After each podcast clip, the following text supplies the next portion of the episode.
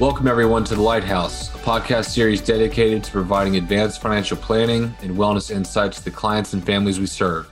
My name is Jack Butler, and my business partner, John Stanford, and I are financial advisors with the Hatteras Wealth Management Group at UBS, located at 6100 Fairview Road in Charlotte, North Carolina.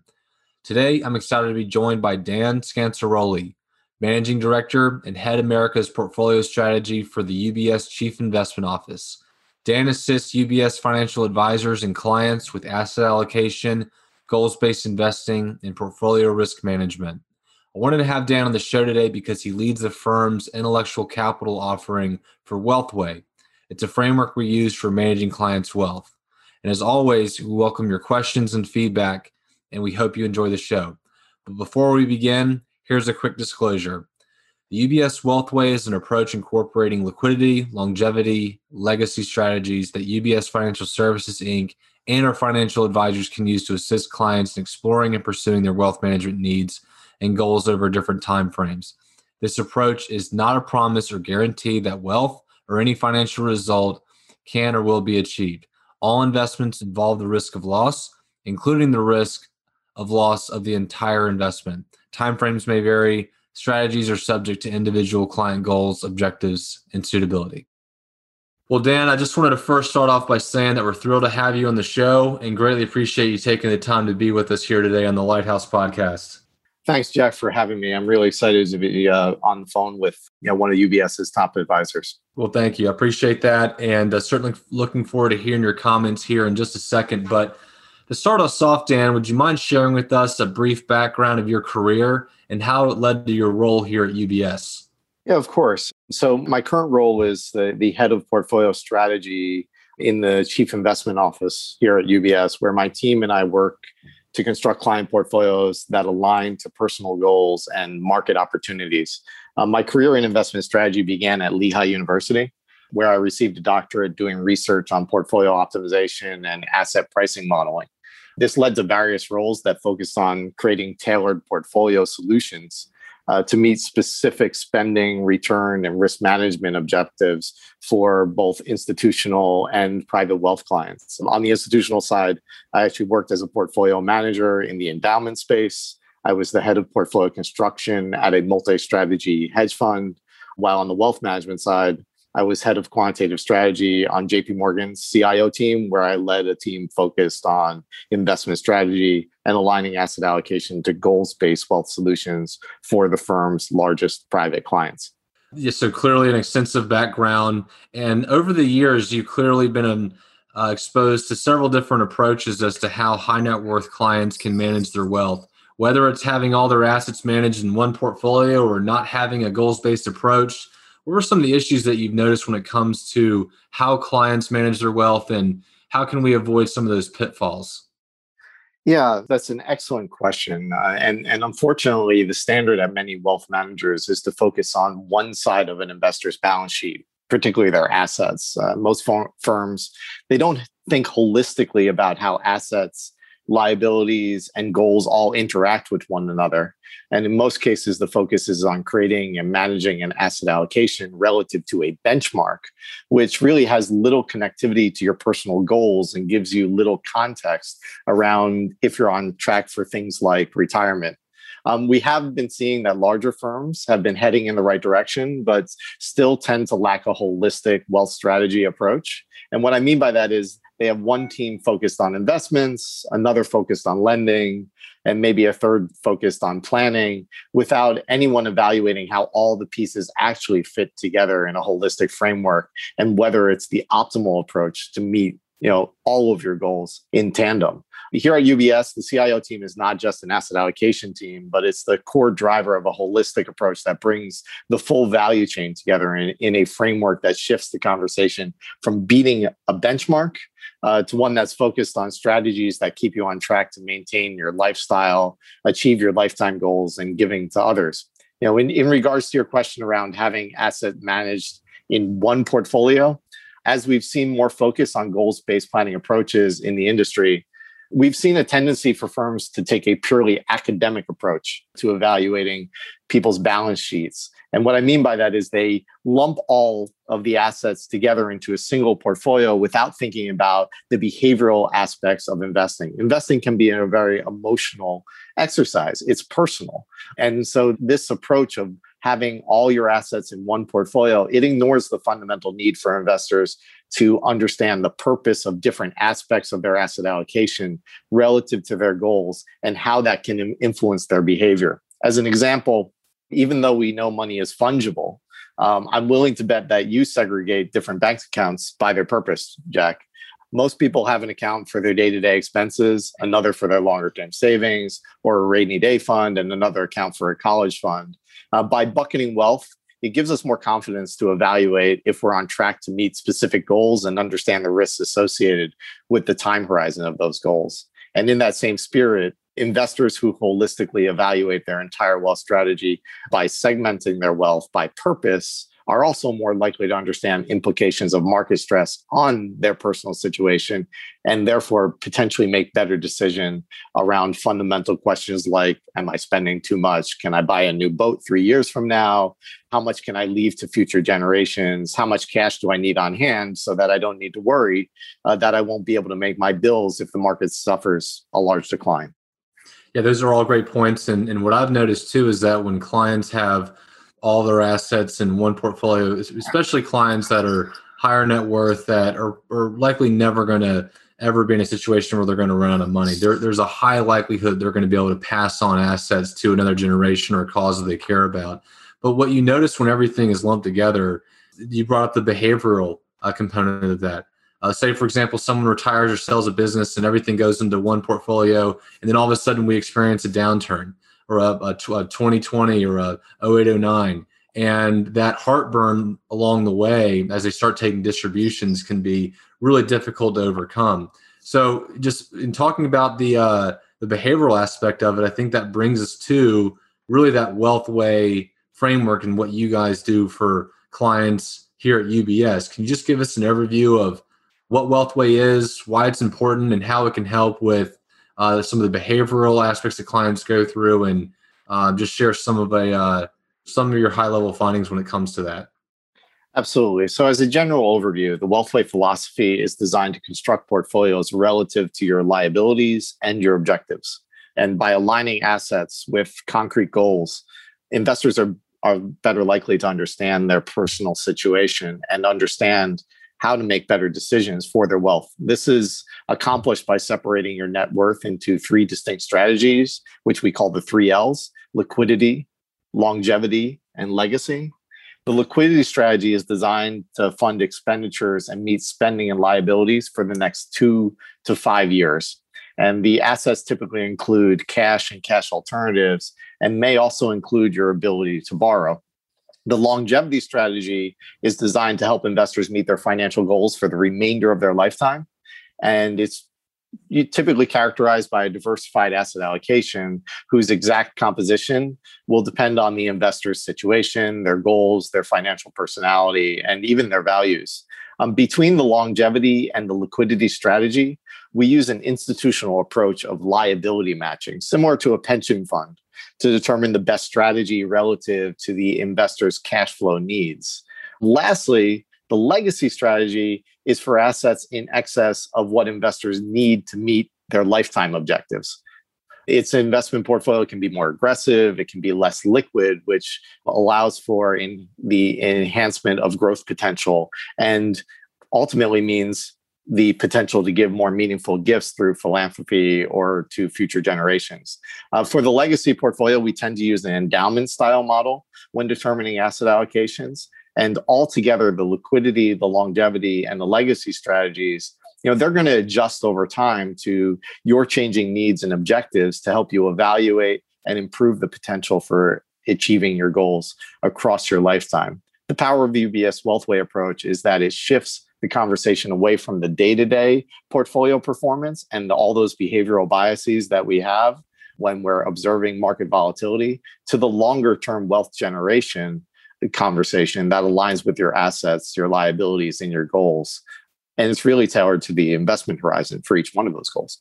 Absolutely. And you brought up the fact that, you know, most people in practice already have different either buckets or strategies depending on, you know what they're using their money for. And the same thing should go for your wealth as well. So in talking about just the wealth way in practice how can this help clients with the behavioral finance aspect of it? I know that in our uh, most recent uh, podcast episode i had justin waring on and he talked about just the the tendency to be swayed by greed and fear is an ever-present phenomenon in investor's uh, life cycle.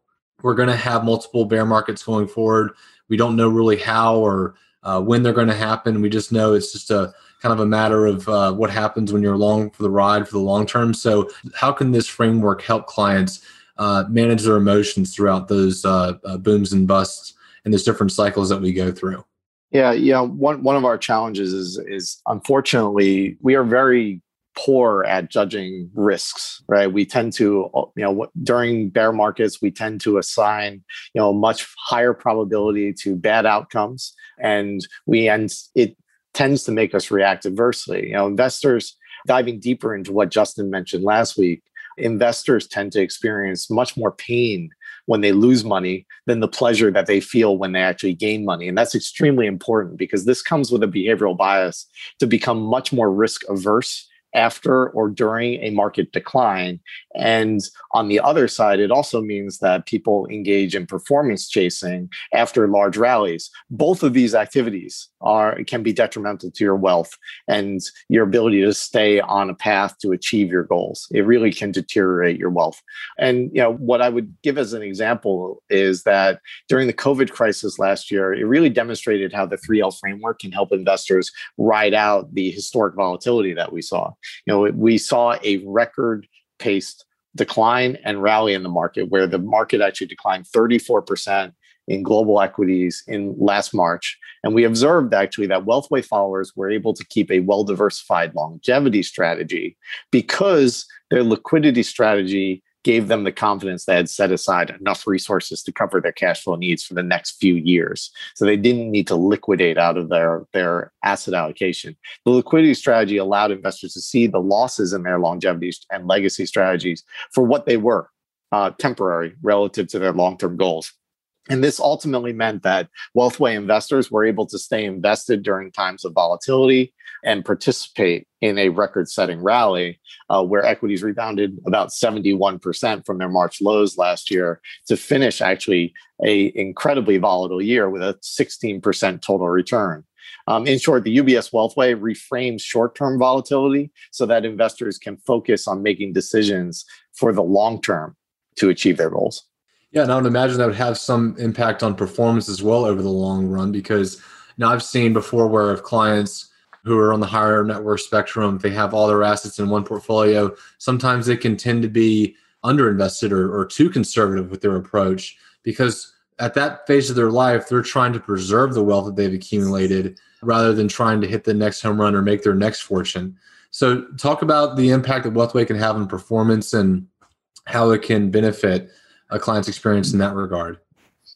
Yeah, well, to, to start there, I'd like to back up to one of the previous questions that, that you asked around lumping um, all the assets together into one portfolio, because that is really the standard approach that most wealth managers have, even as they've run goals based analysis. But the historical standard in, in when it comes to wealth management is to hold a static portfolio you know basically a, across your lifetime that has no distinction between assets that are intended to be used in the near term versus assets that are intended to be used 10, 20, or even 30 years from now. And as a result, your decisions are misaligned with the objectives and the capacity for risk, which in turn tends to result in investors being too aggressive relative to their short term needs and their asset allocation and too conservative relative to their long-term needs. You know, we don't get that that happy medium in the middle or Goldilocks situation. We actually end up in a worse situation. So the biggest advantage of a holistic wealth approach is actually being able to segment those assets by their purpose and therefore better balance growth with the proper risks to achieve each one of the goals that you actually have. And over the long term, this means the UBS Wealth Way approach can structure the three L's liquidity, longevity, and legacy and your overall asset allocation dynamically to enhance growth potential uh, relative to that static portfolio. You know, diving deeper into that, um, while the 3L strategy isn't a panacea for combating emotional biases, it does provide a concrete framework for decision making, which can improve performance. And you know that gives you the ability, as we talked about before, to, to fall back and contextualize during times of market stress. You know, as we discussed previously, the biggest advantage of the liquidity strategy is the mitigation of what we refer to as sequencing risk, which is spending out of your risk assets during a market decline because you have spending needs. Um, the liquidity portfolio, the reason it's holding three to four years worth of, of cash equivalents is because that is the typical bear market uh, time frame for it to play out and we want you to be able to stay invested without worrying whether or not you're going to be able to meet those spending needs so by having cash reserves during the market decline you know the investors can be more confident that they will be able to meet their spending needs avoid those sequencing risks and put more importantly, they also can put any excess cash to work at more attractive valuations. You know, most investors hate bear markets, as we all know, uh, but a bear market during someone's working career tends to be a fairly significant opportunity to invest at a lower price point, which can be highly accretive to your long-term wealth. Yeah, those are all such great points. And on the on the topic of performance, uh, clients understandably uh, think and believe, and, and, and, these areas are important. But uh, when it comes to either short-term projections or uh, interest rates, equity valuations, political landscape, that tends to kind of in, in an investor's mind really make up their thesis about what performance could be like going forward. Uh, when in reality, the most important determining factor of performance, probably above anything else, is a client's behavior and their asset allocation and having the right frameworks to help weather those storms for when they happen, I think is of the utmost importance. Uh, and, and, also, too, not just uh, managing emotions and having a framework around that, but also managing taxes as well. Because it's not necessarily, as we all know, as to what you earn, it's what you keep that that really matters. So, how can the the Wealthway framework uh, really be used for for tax efficiency and and improve results in that regard as well? There's an opportunity when you really start having a wealth plan to be much more tax efficient and as you said maximize the after tax wealth that you you generate either for yourself or for uh, you know future generations. And so understanding how much you can actually put in your legacy portfolio and still meet your lifetime goals it comes with a huge ability to structure your after tax wealth more efficiently whether that's through you know utilizing tax advantage accounts like IRAs and and uh, healthcare spending accounts or by maintaining more control over the timing on when taxes are incurred. And that that's really critical because you, you don't want to be forced to sell on let's say short-term gains where you're going to be hit with much higher taxes when you know you can earmark different pieces of your asset allocation for the longer term and pay either lower taxes or you know receive um, what what's referred to as a step up in cost basis right when you when you um, gift assets for your legacy. So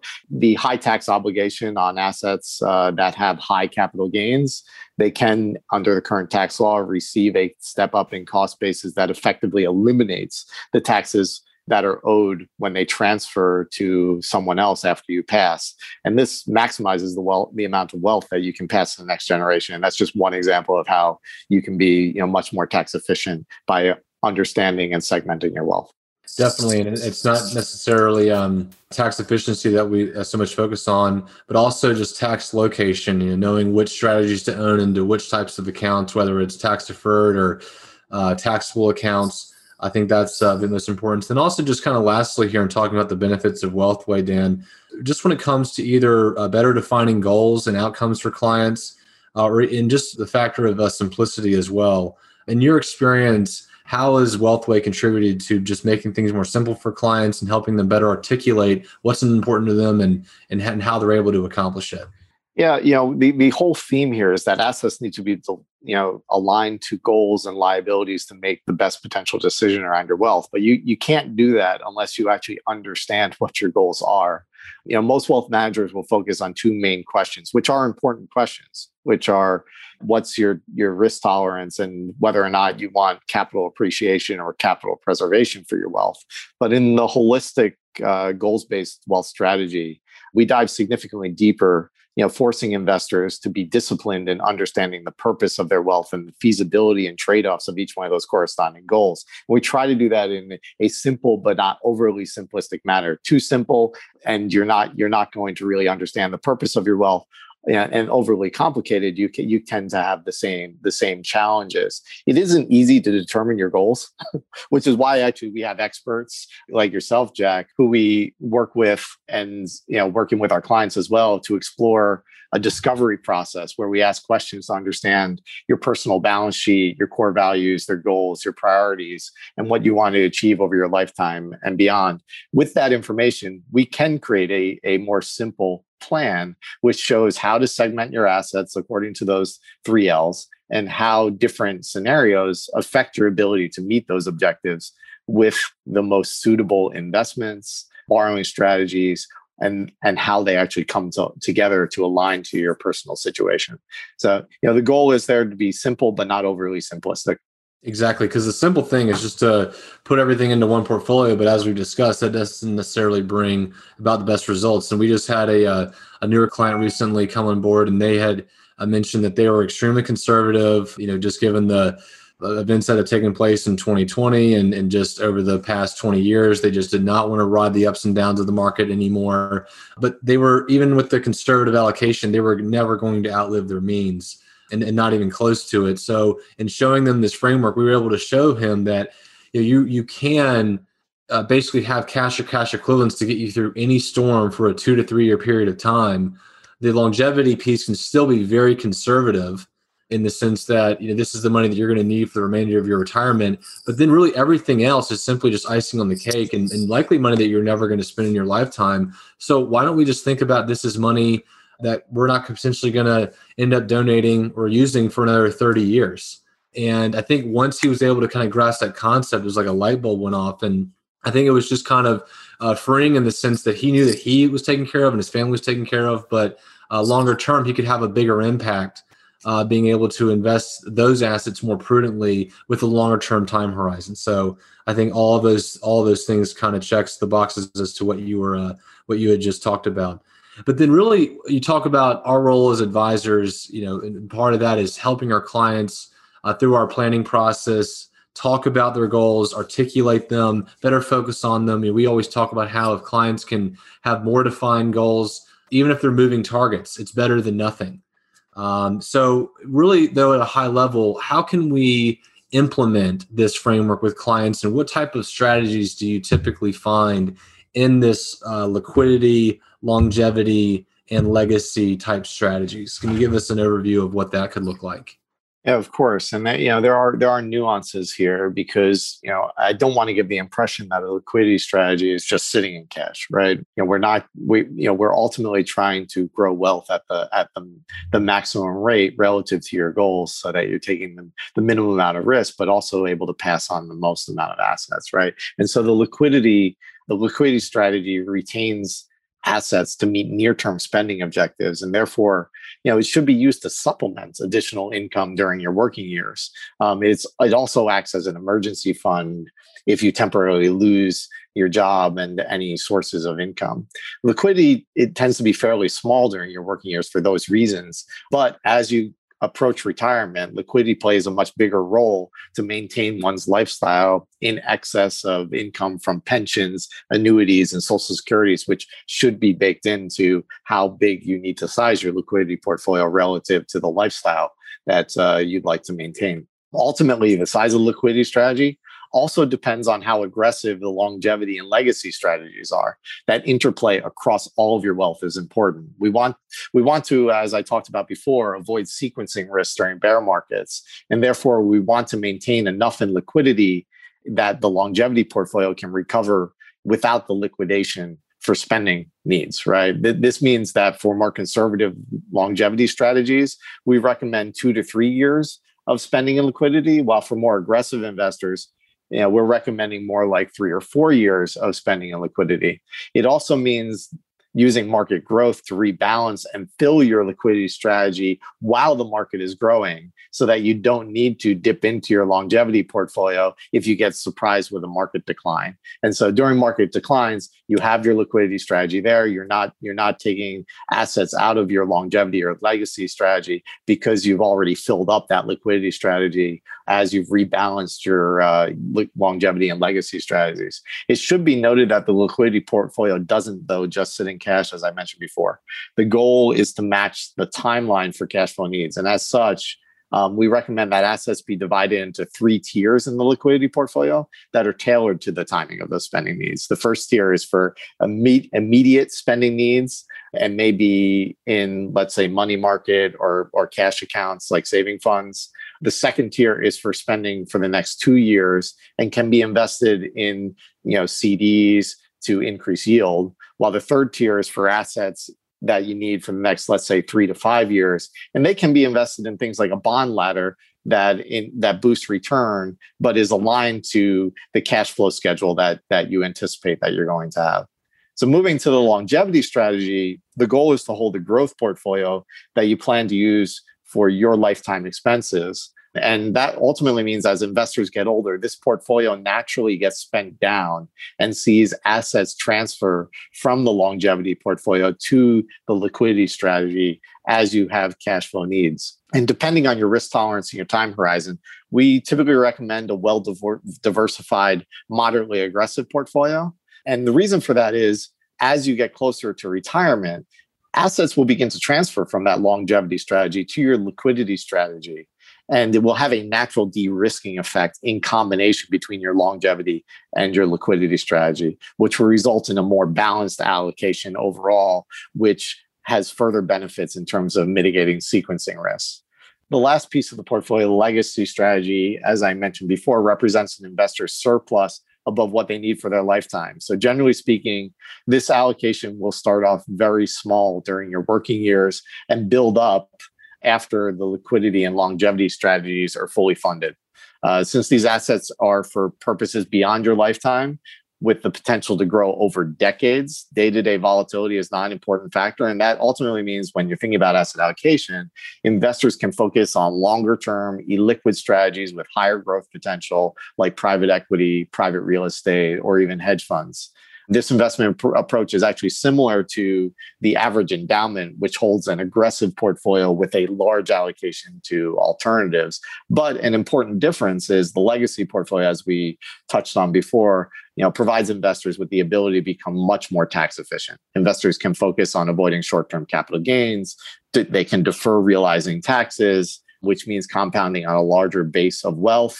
And additionally, they can have tax diversification through asset location with the use of multiple structures like donor advised funds, trusts, private foundations, and privately held businesses, which can help maximize the after tax wealth which you give to others. Dan, I think you did a great job explaining the, the differentiation between the 3L framework uh, from when you're working versus when you're retired. But to your point about legacy as well, we've had a few clients who are on the doorstep of retirement, but not quite there yet.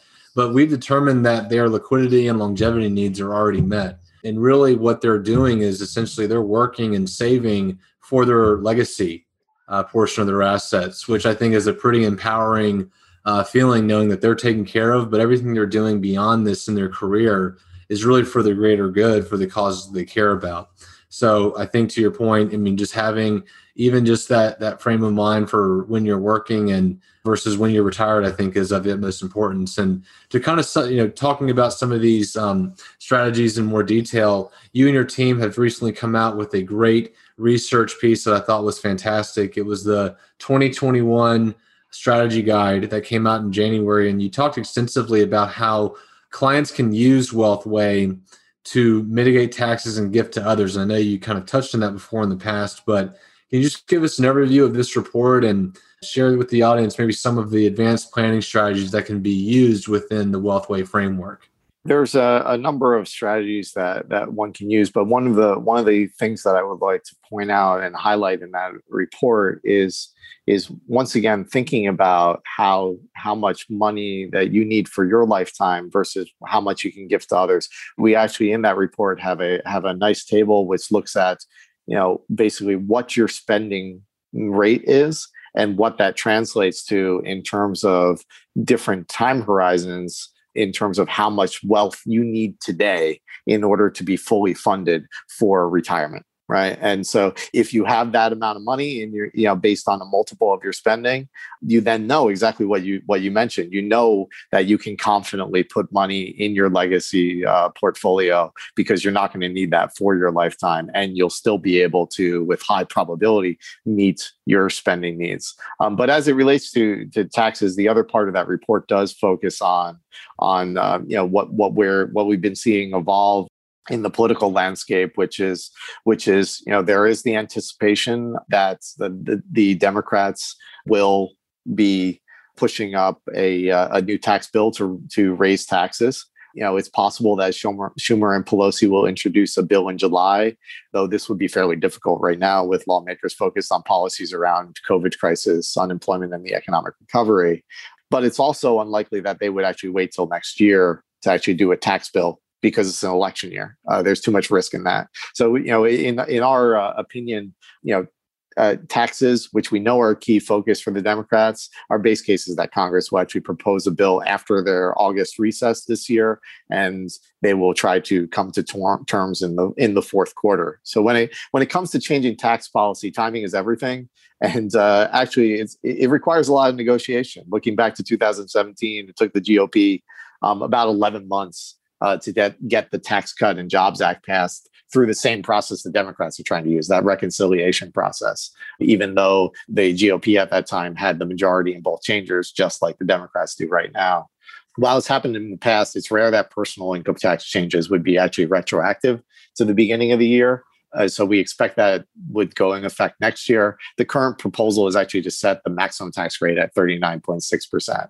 But um, there are a few actions that we talk about in that report that you should consider. You know, first is actually evaluating how much wealth you need for your lifetime and considering actually accelerating your lifetime gifts into your legacy. And the reason for that is because Democrats have proposed lowering the lifetime gift and estate tax from a current level of 23.4 million per couple to just $7 million per couple.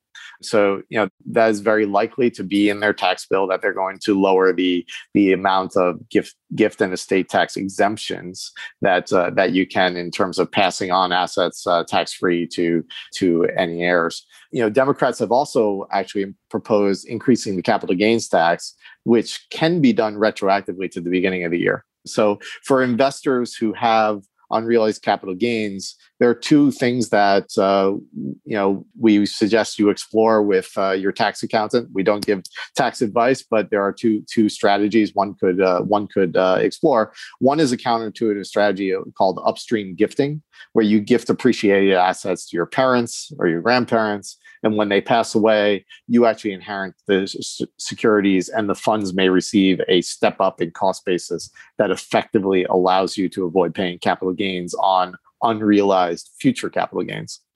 Many investors also may be inclined to take any capital gains that they have on their portfolio now at a potentially lower tax rate. However, we don't typically recommend this approach. Um, and that's because by deferring capital gains, investors are able to compound wealth on a larger base of assets. The growth on def- on the deferred taxes that you didn't pay that remains invested will often make up for the higher future tax rates, especially for investors who have long time horizons. And I, I can give a very quick example there, which is, you know, if we assume that equities return our capital market assumption of 7%, and if taxes were raised another 10 points from 23% to 33%. An investor who has you know a large capital gain let's say they had $10 million with $1 million cost basis would actually have over a million additional after tax dollars in 13 years if they chose to defer realizing the gains now relative it, relative to actually if they realize them now even though they're actually going to pay those higher higher taxes so you know that all goes back to you know the importance of which we talked about before, which is, you know, I'll, I'll say it again, the uh, tax diversification through asset location. Make sure that you're considering the different tools that you have in order to insulate yourself from changes to one part of the tax code or the other through those different structures. Yeah, and we've also with clients up run some analysis for them to kind of show what the break evens would be given the holding periods and a lot of these other factors. But it does become and it's sometimes a difficult exercise just given the unknown of what could happen. But I think to your point about uh, just with the writing on the wall that we're seeing with the uh, the Democratic Congress and the fact that taxes are going to go up in some way, shape, or form is something that we have to be mindful of and and plan around, especially as we get more detail around that. But just um, and then lastly here, um, I know that in this report you had talked about borrowing as well, and I think understandably a lot of our clients Dan uh, have an aversion uh, to borrowing. It's part of the reasons why they are uh, so well off. Is I think they try to pay down debt over the years and live within their means and uh, not take on as take on as little debt as possible. So, just talk about how borrowing can be utilized within the Wealth Way framework and how that can help a client's overall experience as well. Yeah, there is an aversion for a lot of people to use use borrowing to their advantage, and you know it, it's completely understandable. But it it also comes borrowing comes with a very significant opportunity to enhance returns um, and stay invested, and that that's really you know what we're focused on uh, in that report as well is is the fact that you know despite the fact that rates have risen a little bit in the last couple of months we're still seeing historically low rates. And so the question the question becomes should you be you know when you have a big spending need whether it's paying your taxes or or buying a new house whatever it may be you know do you believe that by liquidating your portfolio that the money that you took out to to pay that down do you believe that the return on that money if you kept it invested would exceed the loan cost right? And there obviously are risks uh, associated with uh, with you know at, during any given year and whether or not you're going to beat the loan. But you know it comes down to an evaluation of what do you think the long term return is on your portfolio relative to that loan cost and you know whether or not you can stay invested take a loan out or even take a loan and invest it in your portfolio um, and gain a higher rate. And the difference between the loan costs and the portfolio the portfolio uh, growth is going to be accretive to your overall situation. We have high confidence in this environment, given the low loan costs and and given you know the the return expectations on a, a typical, let's say, moderate or aggressive portfolio. The, you know, we believe that the probability that that you outperform that loan is fairly fairly significant, especially over you know three, four, or five year time horizons. Yeah, and I think that ties in perfectly to your point earlier, Dan, about how we just need to be mindful of the entire balance sheet that clients have, not only looking at the asset management side of it, but also the liability management, and also just trying to evaluate what's the most effective way to lock in lower rates and to pay off debt or to uh, borrow against assets that you have that might be appreciating at a higher rate. All those things are so important, and, and it's what we do with uh, each one of our clients. But I think that's an excellent point to end on. And Dan, I just wanted to uh, thank you again for your time and participation. I know that for our audience that's listening, if you have a question for Dan and his team, please feel free to let us know. And we'll be uh, sure to relay that question over to Dan. But just can't appreciate, Dan, the time today for the show and appreciate your insights and for you coming on today. It's really been my pleasure. Thank you for having me. I hope to be back again soon. Yeah, we would love to have you again. And I'd also like to thank the audience as well for listening. We hope that you continue to stay safe and healthy, and we certainly look forward to speaking in soon.